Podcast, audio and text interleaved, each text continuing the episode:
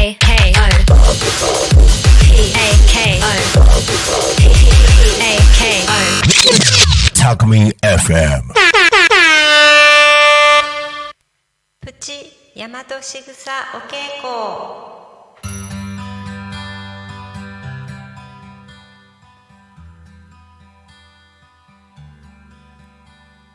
こんにちは大和しぐさ育み伝承者ようこりんです。この番組では私が学んでいる大和しぐさについてご紹介いたします。大和しぐさのお話と大和しぐさの本の中からお伝えしていきます。大和しぐさとは大和しぐさって何？大和と大和なでしこの仕草から作られた言葉です。大和は日本。仕草は動作や態度のことです。仕草は漢字で書くと仕事の仕草は種という字です。死は役に立つ。種は才能役割可能性です。日本人が何気なくしている行動仕草。例えばお辞儀をするとか靴を揃えるとか片手をそら添える。そういう仕草のことです。大和仕草。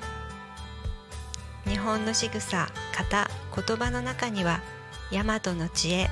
日本人の知恵があります。大和仕草を知って行動したらどんどん楽しく幸せになります。その意味を知って行動すると自分自身の才能がどんどん磨かれて人生が輝き出します。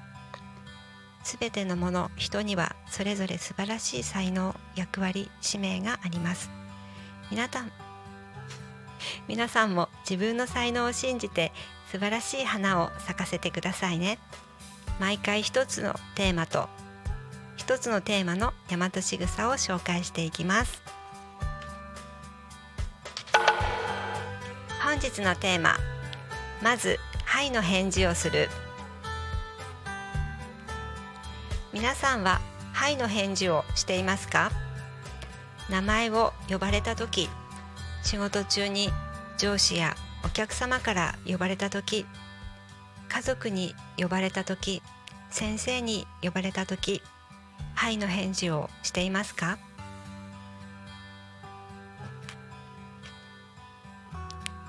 大和しぐさ日めくりメッセージの本の中からご紹介します。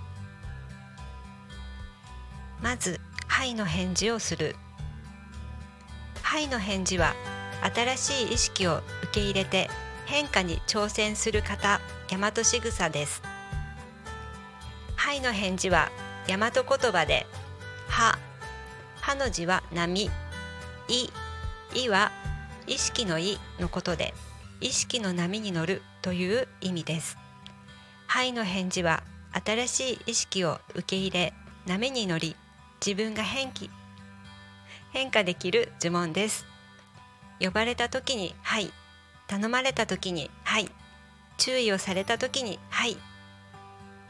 返事をしてから後でどうしたらできるかを考えるとなんとかなるものです。でもだってと考えるよりまずはい。と言っているとできる方向に向かうようになります。大和言葉ではハヒフフェホは純粋に生まれた状態。バビブベボは間違いや失敗をしてもパピプペボで再スタート生まれ変わるという意味があります。は行を使って人生の再スタートですね。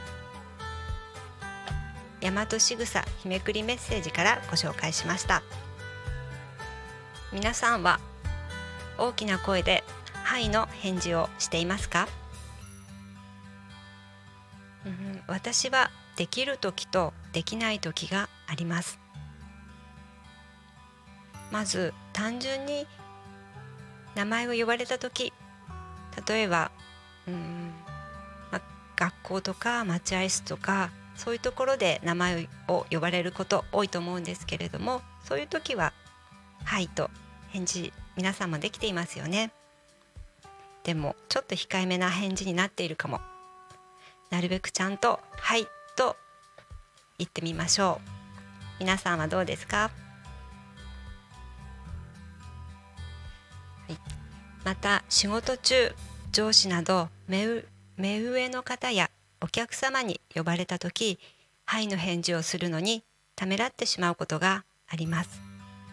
はいと言ったらその仕事を引き受けなくちゃいけないのかなとかはいと言ったら必ずありますとかやりますと約束することになってしまうのではないかと考えて躊躇してしまうことがあります。皆さんはどうですか？はいと素直に返事できていますか？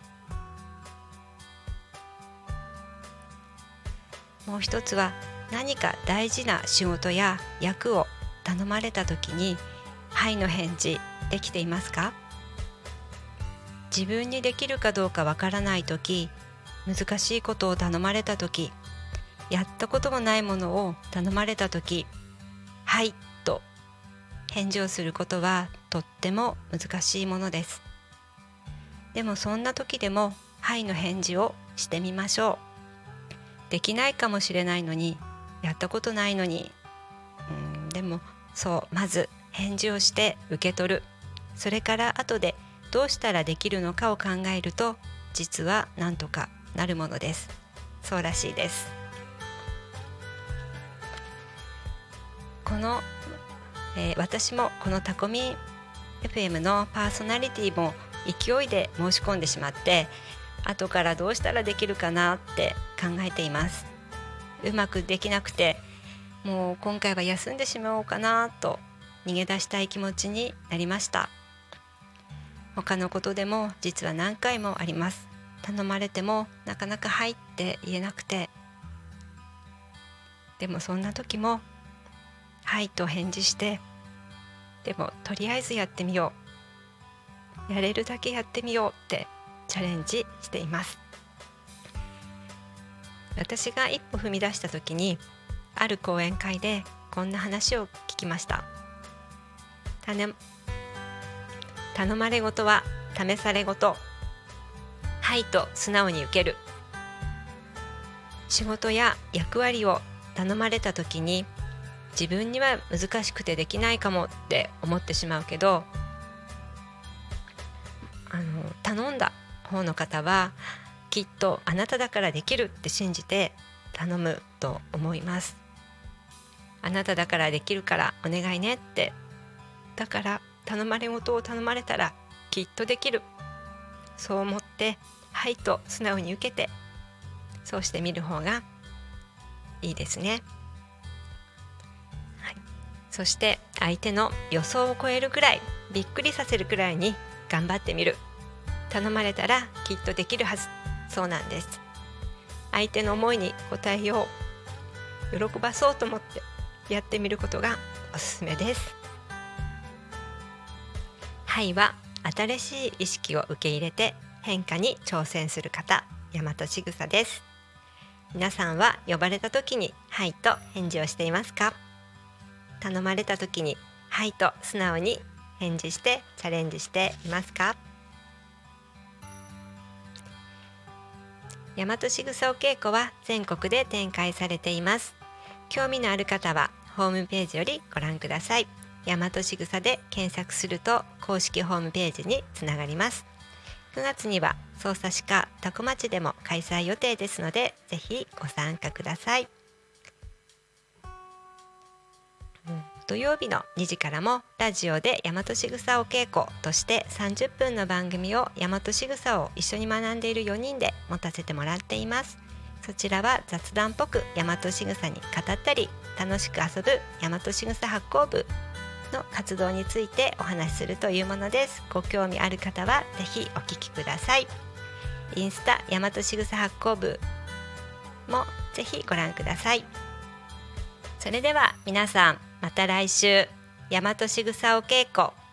お相手はようこりんでした。